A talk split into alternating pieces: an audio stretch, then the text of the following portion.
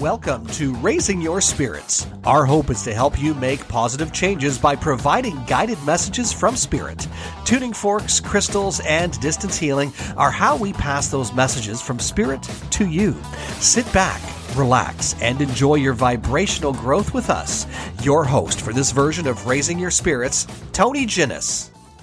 Today's going to be a big class, uh, so we'll get right to it because uh, there's a lot of material I want to cover from what Spirit wanted to relay today regarding discipline. That's the the main focus of of today.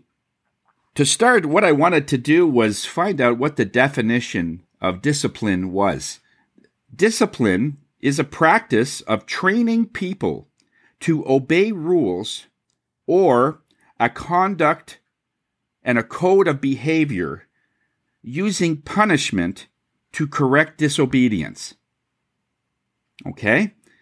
Some of us can really relate to this that they were disciplined and it was always very harsh. I mean, so many stories that I've had just in my own life. I had a pretty good childhood as a rule, but there was a few times where my dad was angry and was upset because the last thing he wanted me to do is become a factory worker like he was if I had any kind of trait that would be I didn't want to do my homework or I didn't really feel up to doing something, and he would feel that I would slide into that average, whatever average is, because he wanted the best for me. And whenever I had this mentality where I, you know, I didn't really care for stuff, and it happens with kids, especially uh, when you get into a teenager part, he was very upset, like at that time. But this is nothing. And then I read of cases, and I read one the other day where a student had studied really hard for this one very difficult exam. And he studied for like days on end to make sure that he, he would get a good mark on this particular class. And after he wrote it, he got the results back and it said he got 95% and he was so happy. And he says, Oh, this is so great. I got to show my dad these results because he would be so happy. Always wants to prove to his parents that he was on the right track and he was always wanting them to be pleased with him. He came home with a score of 95% on this exam, and so he couldn't wait to get home. And he told his dad, Dad, and he showed him the exam, and his dad looked at it and he says, So you're okay with this? Student says, Well, yeah, it's 95%. It's one of the highest marks. He says, Oh, it's one of the highest marks. Why isn't it you being the highest mark? In other words, it's okay for you to have 95% smart and 5% stupid. That's okay with you. It went from elation to a very high to like he felt like he let his dad down because of those five marks. The father said, What is it about these five? What, what, where did they go? All of a sudden, it's gone. You had a hundred when you went in. If you would have just written everything the way it was supposed to, you would have gotten a hundred percent. So why are you happy with that? So being discouraged with this situation he still was very determined to try and prove to his dad that he was smart, that he was enough, that he was a sense that he could do this. And then he started reading all kinds of uh, ways to learn and ways to be able to retain some of the information that are on some of these very difficult exams. He mastered it. He did very, very well. And then there was another exam coming up, and he said, I'm going to ace this one. He was so determined and he studied long hours. He put everything into this. And he wrote the exam and he says, I think I aced it. And when he got the exam back, he did indeed get 100%. And he says, Okay, I, I, I got this. My dad's going to be so happy f- with me. And when he went home, he couldn't get home fast enough. And his dad was uh, in the living room watching TV. And he says, Here you go, dad. 100%, just like you said. And his dad looks at it and he says, What about the bonus marks? And in any kind of a exam like this, sometimes the teacher will give you bonus marks. What happened to that? In other words, there's more discipline than just physical.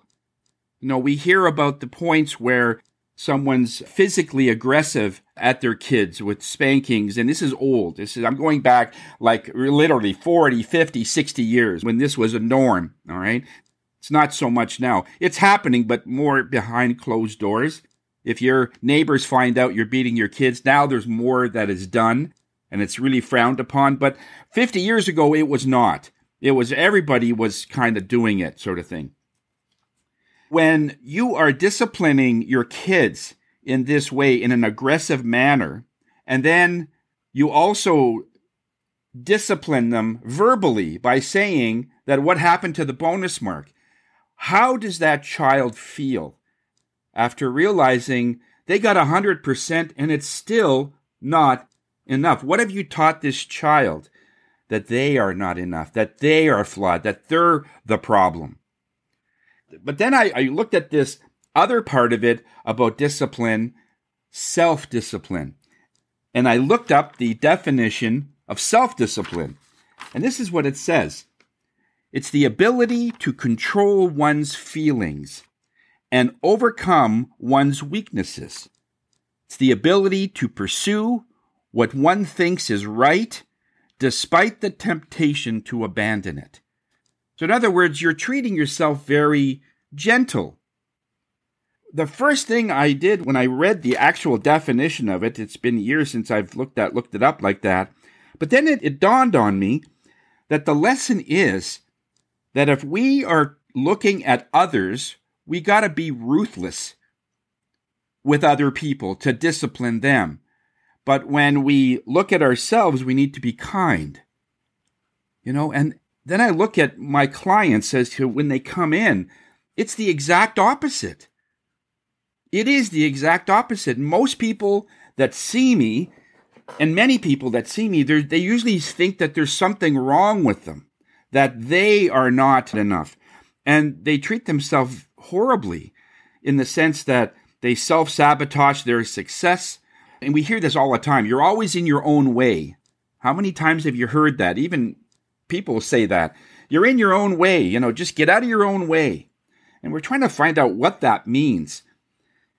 But when we're looking at it from the sense of discipline, when we're disciplining ourselves, the actual definition is to be gentle, but in reality, we're pretty harsh on ourselves, aren't we?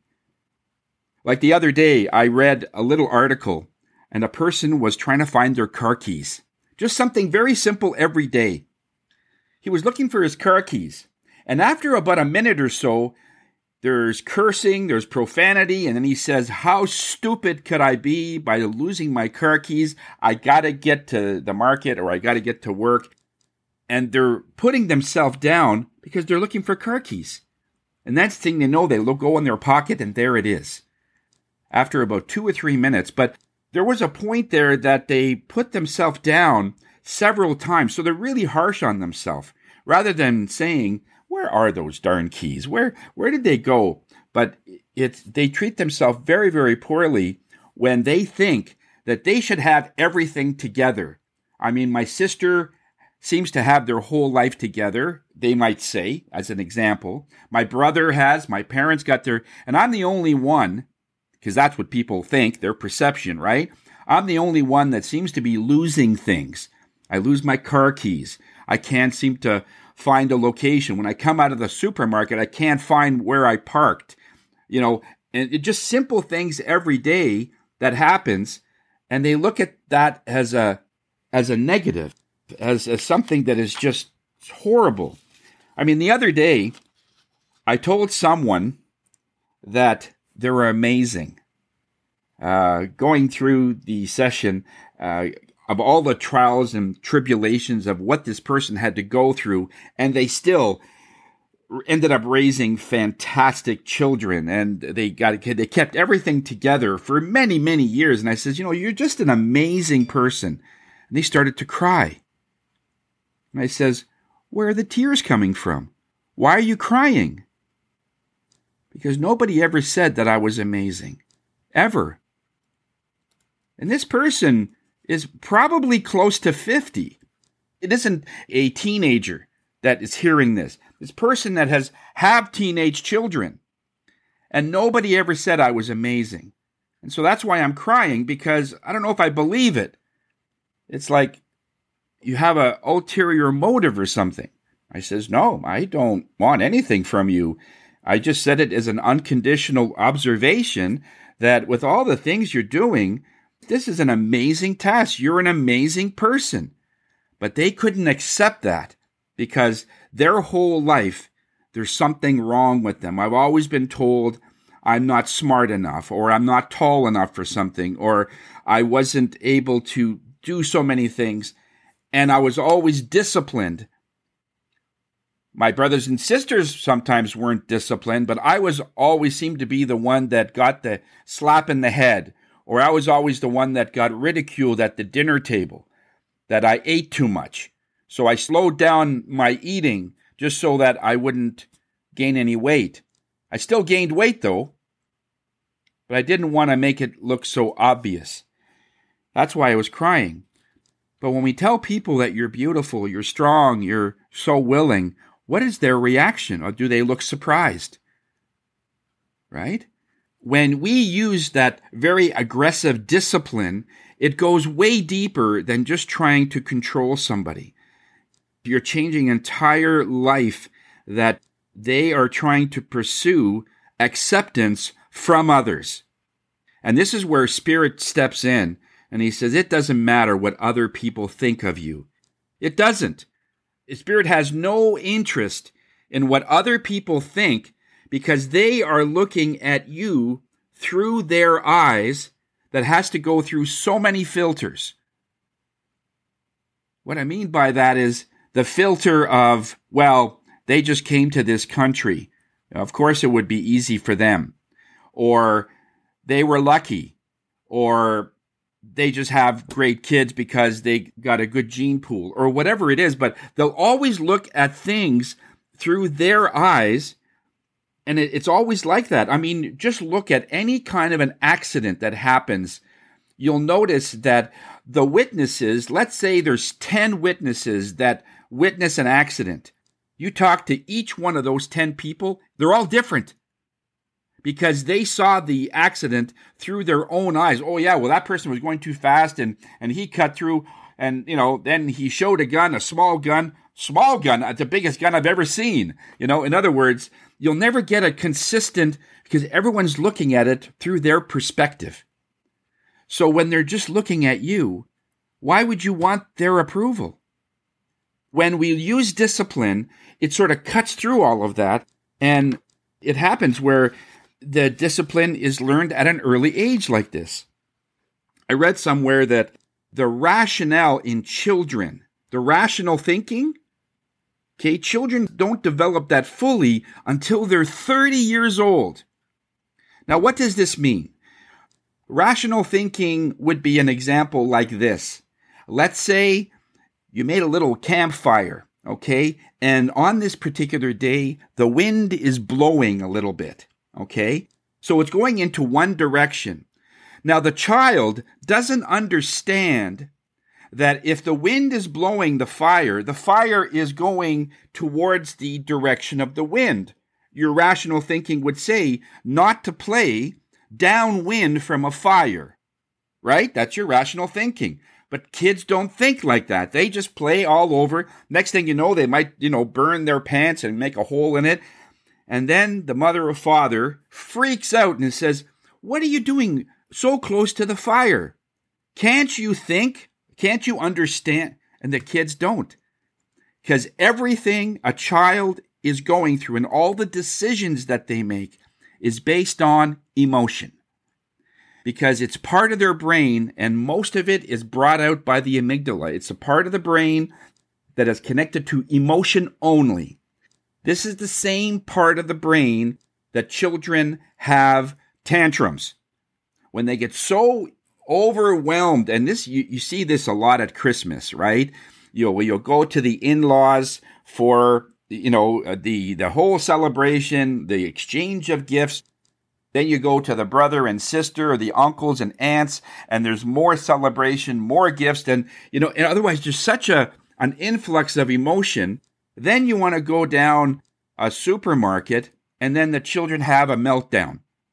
They don't get it. The knee jerk reaction is we want to discipline our kids. Well, whenever we go out, why do you always act up? Why are you always like this? Can't you see that we need to go shopping? And no, the kids don't see any of that because it's all about emotion. Then that's what that gentle feeling is all about. But if you discipline them, saying, go to your room, go to, and many people do that, and they used to do this when they used to put them in the corner on their knees and face the wall. I did that a few times. I don't know how successful it was, but anyway, it is what it is. And I had to do that for an hour sometimes on my knees, looking at the corner of the wall. And what did I learn? I don't know. But it took a long time for me to realize that it isn't me that was wrong, but I had to battle my father's vision that he didn't want me to be a factory worker. So he wanted to drill it into me or to be better than I was. When it comes to discipline, one of the first questions I asked Spirit when I was in this zone was Can I discipline my soul? In other words, when we are at a point where our well being is very strong, eh, that's our soul. Can discipline work on that? And Spirit said no. Discipline itself the way you do self discipline, it doesn't work in a non physical environment. In other words, if your spirit, before you come into existence, the soul can't grow directly because of discipline or self discipline. It just is what it is. It's in that rest mode, it's in a holding pattern. When it comes into a body, and we go through trials and tribulations, and there's going to be problems, and we go through emotional situations and we could find someone to teach us this technique or to find somebody that says, it's okay, I still love you. Something in a non threatening or a non judgmental way, they feel that they are safe. And at that point, when a person goes through this and say, I am loved, I am somebody, I am this or I am that. I just got to work at it. That is when the soul grows because now you're in physical form and you're improving your physical existence while your own existence is inside of you. I hope that was clear. Okay. It is only when you're in physical form that your soul grows. Period. Sometimes you'll hear people say, well, if a soul wants to come in and accelerate their vibration or accelerate their whole existence, they'll usually choose the hardest life possible. And that's going into a very abusive family, not just a person, but the entire family will abuse them. They'll be on the street at 12 years old. They'll be treated so poorly. Uh, they'll be beaten and, you know, many other ways of being disciplined in very bad ways and when they get to a certain point, they can release all of that, let all of it go, and end up being a loving person.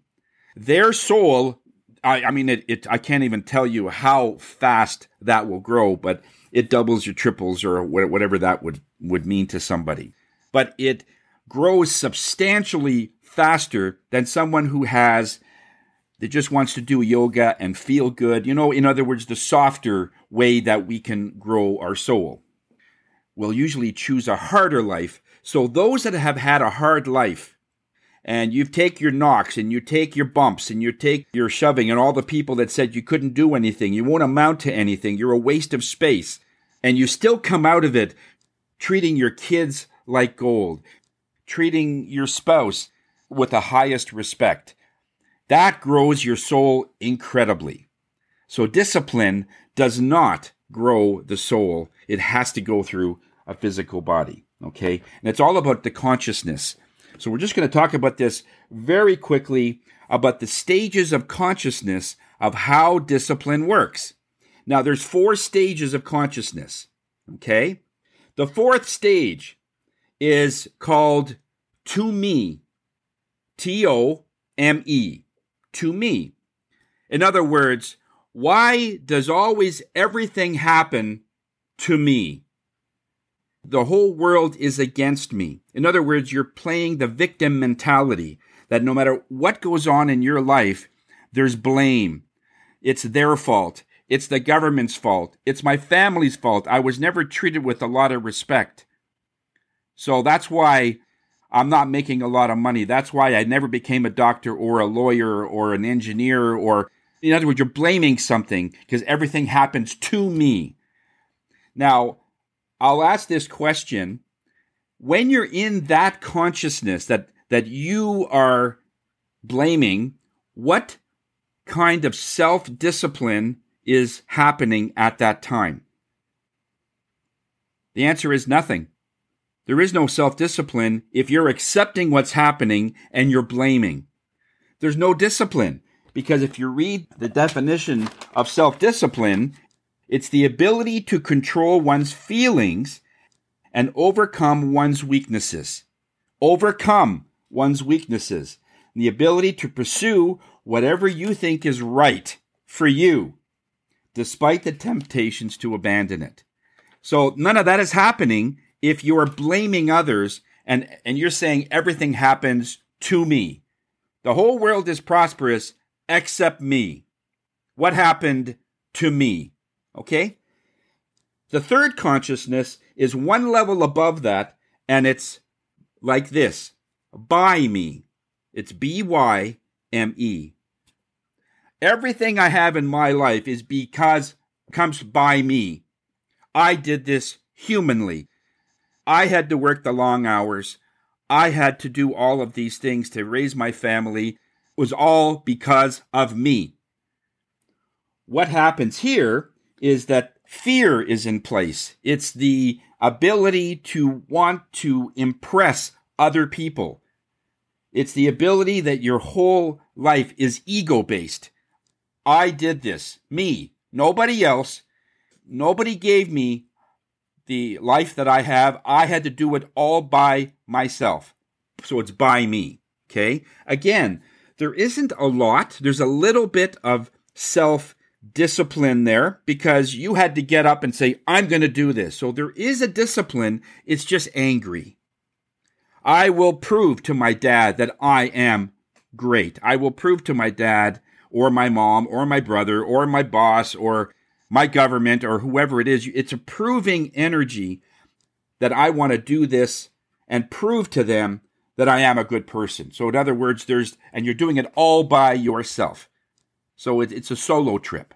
Okay. So there is self discipline there, but it's all based on anger. It's all based on fear. It's all based on uh, just getting it done and true grit, really, what it comes down to. Now, the second consciousness is one above that, and that is through me. And this is where we start to get uh, the law of attraction in place. This is where we start to realize that you don't actually do this. So you have a partnership with you in your little ego and the universe. So you're, you're letting in a little bit of the universe fate you're letting in destiny. You're letting in all of these things that you have no control over. And you're saying, everything goes through me. In the second one, when you say by me, I had these kids and they had to come through my loins. Okay? But in this way, the kids came through me. You're letting, letting that go in the sense that it is not only you. You're doing all of the things necessary through you. You do your healing through you. You let other people come and go, and everything goes right through you. You're not holding on to anything or very little. Okay? And this part of your self discipline is much more refined. It is the part that says, I'm going to do the very best I can today. And whatever I do will be fine and that's just going to go through me, right? That one's where most people, I think, about a good majority of the population That is the consciousness that they want to attain. But many people are at the third one. They think it's all about them and it's all about just getting the task done. And so there's a little bit of bleeding in or blending in of the third consciousness to the second. When you get to the second, you're pretty much in that peaceful state where you're just letting things happen. And when things happen, you're saying, Thank you, Spirit. You get a good parking space. Thank you, Spirit. It's nice to have a good parking spot. You didn't say, Oh, I got lucky, right? You know it's not about that. So once you get through that, that level of self discipline is very nice because things just start happening. Your stress starts to come down. Your uh, expansion of what is is gets better in the sense that it's okay if I don't know stuff. We talked about this a couple of weeks ago when we said you don't know anything, right? And for some people, that would drive them crazy if I don't know anything. But when you accept the fact that I don't know and I'm okay with that, that's part of this consciousness as well. It is everything goes through me. And of course, the ultimate is as me, A S M E. And what that means is I am the same as a tree. I am the same as another person. There's no difference. Everything is as it should be. Very few people get to that stage. That's when you become uh, like an avatar in it's in that higher state. But if you can get to level two, you've done so much to your discipline, and all of it grows your soul. Okay, I hope that sort of cleared a few of the questions up that you might have been tossing with. How far does this go? And the consciousness there.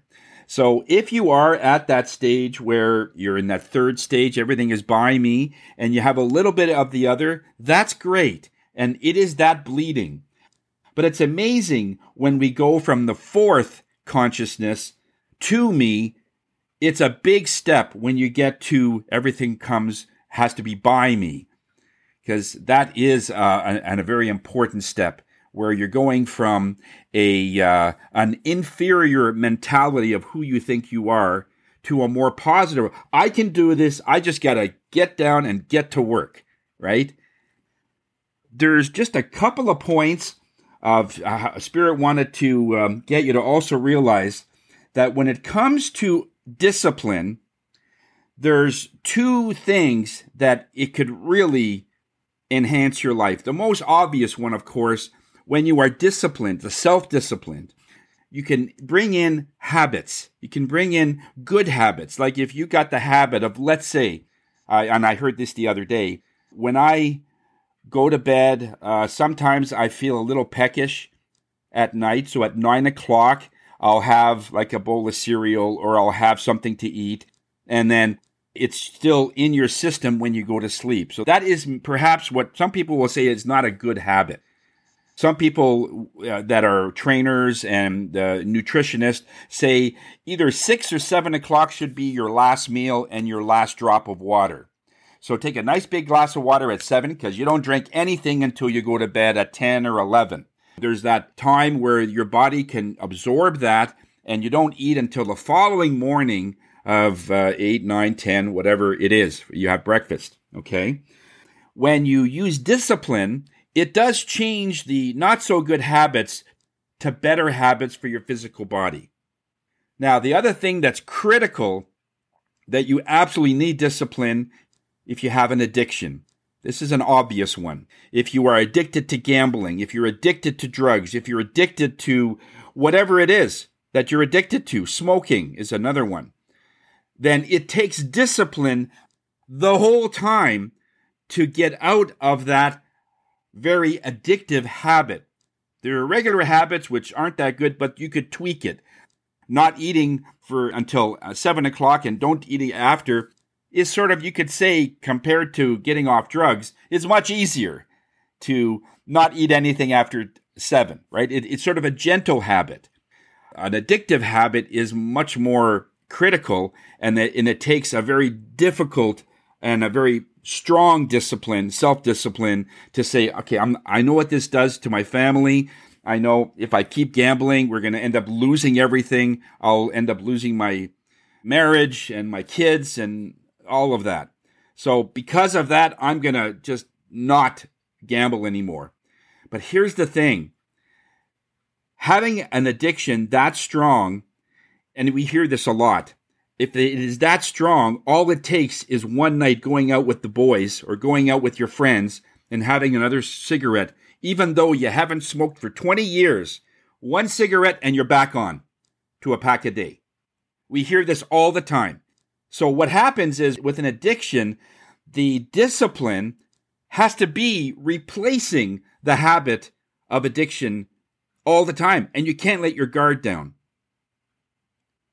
Now, there are ways that you can reprogram yourself, but in a sense, it is that's how important we have this gift of self discipline so that we can make our lives better.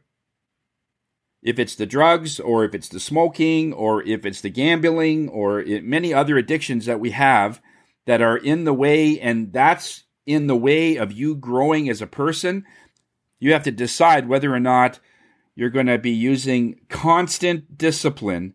And some people say, I'm not a very disciplined person. I'm actually quite wild. I just not very disciplined at all then you have to make the decision of whether you're going to say, well, are you going to give up or are you going to lose your family? And some people will say, well, I don't want to go that far. Okay, I'll do it for them. And however way you start, that's fine. But in the end, you can't, that it is not sustainable to always do it for someone else, to always do it for your dad, always do it for your mom or your family or your kids. It doesn't work. It's not sustainable for a long period of time. Somewhere in there, you have to mesh it together and say to yourself, as a discipline, now I'm doing it for me. It's only then that that is more sustainable because the kids grow up, right? They'll leave home.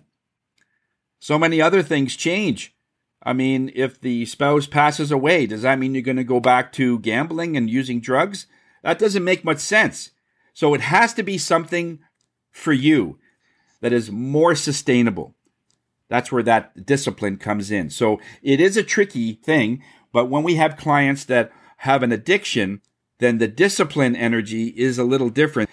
Or if it's uh, if it's another habit that's not that greatest, maybe you like to sleep in until ten. Well, that's not a good habit when it comes to nutrition. The getting up at seven a.m. or six a.m. is the best. They say nutritionists have when you can exercise at 7 a.m. and you go to sleep at 10 or 11 max. But some people are up all night and they go to bed at 7 a.m. and they get up at 2 p.m. That again, that's a habit that can change and, and, and it's easier than the other addictive habits. Okay. There's a few ways that you can use the discipline. It's very simple. I'm going to give you some easy ones, okay? That you can make a note. One, make your bed. When you get up, you make that bed. What it does is it resets the day because when you come back and your bed is not done, you are planting in the energy of unfinished business. How many times have you started something and never finished the task? Halfway through, you get sort of bored. I don't want to do this anymore. I don't know what I was thinking to even start this. Okay. It starts with making your bed. So when you get in at night and you're going to bed, your bed is done. So you, you have that energy that's something that you are completing until the end. Okay, that's how important that is. It goes deeper than that, but you make your bed. The second thing is drink water. At least a liter of water when you get up, or a half a liter of water, just because your brain needs this. It uses 20% of the water that's in your system, yet it's only uh, a, a very 3% body weight compared to your, your body weight itself. Your brain needs that water so that you can start deciphering things and, and figuring out how things are going. The next thing is brush your teeth with the opposite hand. And what this does is when you normally brush your teeth with your right hand, that's what I do. In the morning, you do it the same thing, but now with your left hand. Okay, what it does is it, re- gets to your circuitry and it reprograms yourself that I can do different things in a different way. Again, it is a habit that you're slowly telling the energy that I can break a habit simply by using the opposite hand. If you normally put your pants on and you put your right foot in first, use your left foot. In other words, everything is opposite. Put your socks on backwards. Don't make them match. You know, you know, you you you can be rebellious and you could be artistic in ways that nobody will see. It's very rare that I wear socks that match because the society says, well, get socks that everything has to match.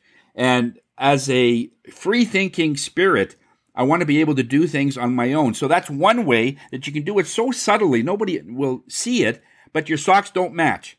Okay? Another one is meditate. And sometimes people will just sit quietly for 10 minutes.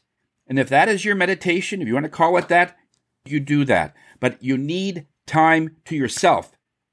You can't just go from the bed to running out of the door all the time. There are times where, yes, things are in a hurry, get it? But there are, also has to be moments of quiet, of peace. Have this 10 minutes to yourself. It's just for you. Again, you're doing this for yourself. The other thing is exercise. This helps the movement and it, creates uh, that training inside you that uh, makes things go a lot faster. You think faster. And it could be just a brisk walk around the block, or if you have a treadmill, or if you have whatever that you use to do some kind of movement, go up and down the stairs uh, four or five times. And I'll give you one extra one. There's about 10 altogether, but I'll give you one more. Uh, sleep.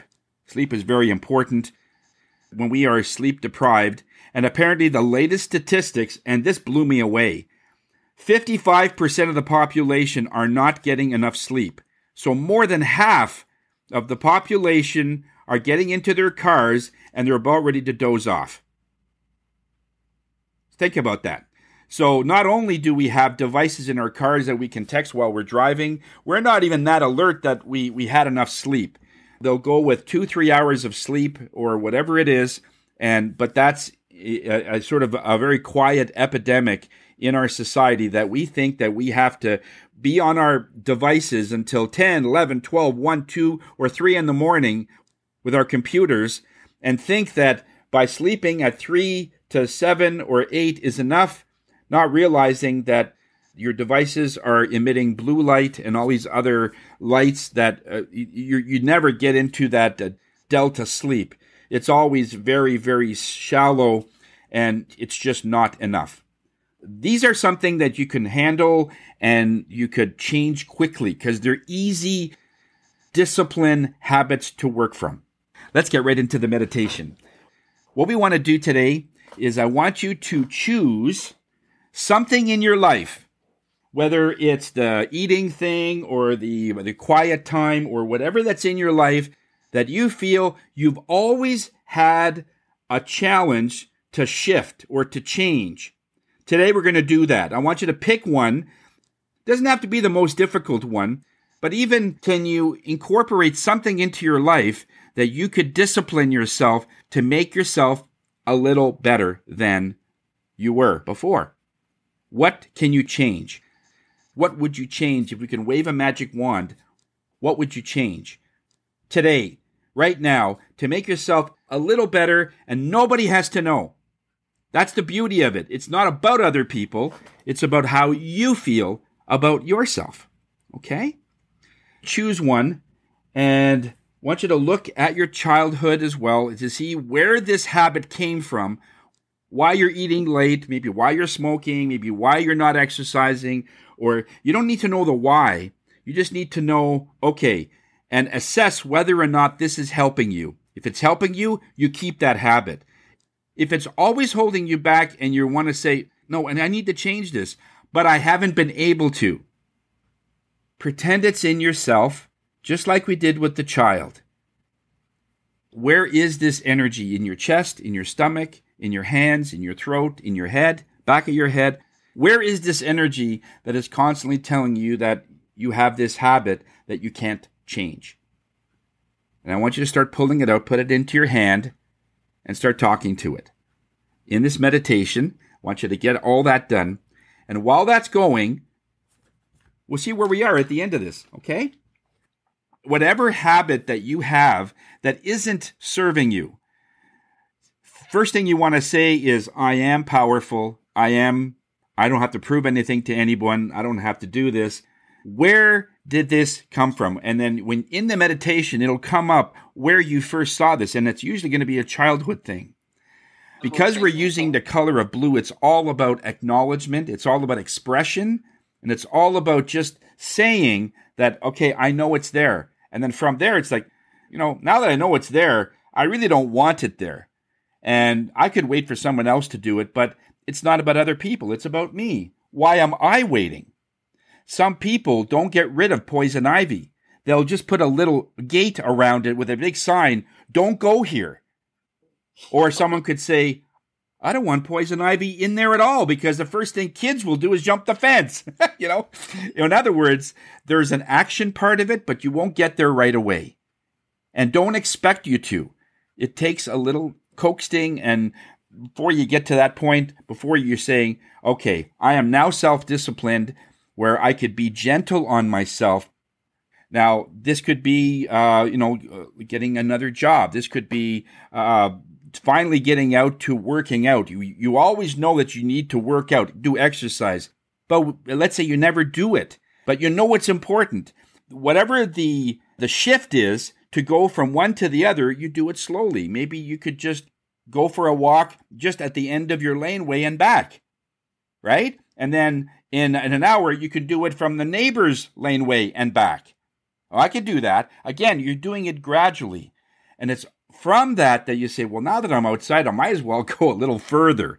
It's always getting out the door that's the issue. It's not walking the 10K, it's getting out the door.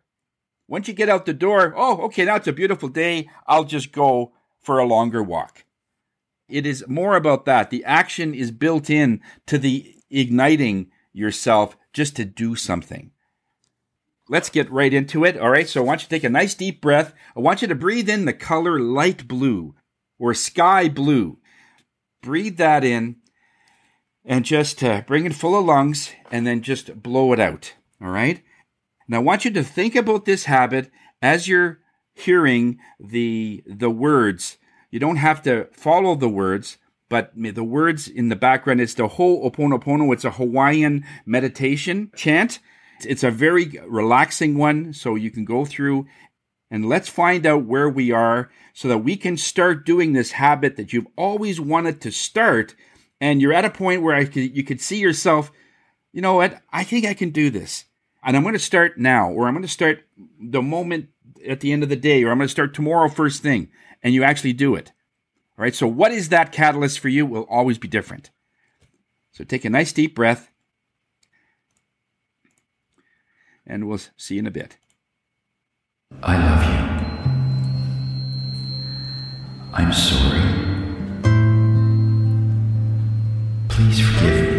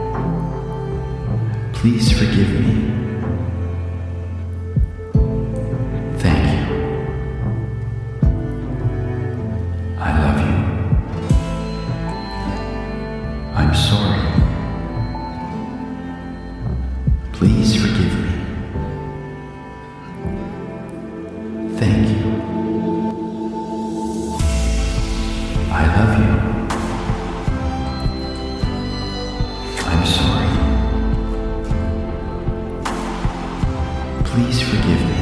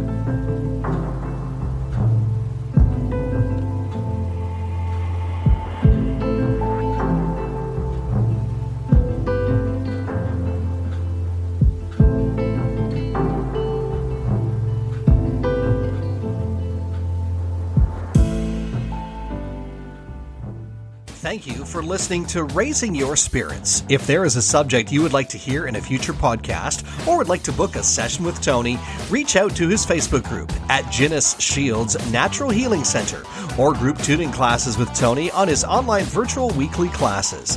The YouTube channel is Suzanne and Tony 17. That's Suzanne and Tony, all one word, and the number 17. And the website is lovehigherself.com. Until next time, namaste.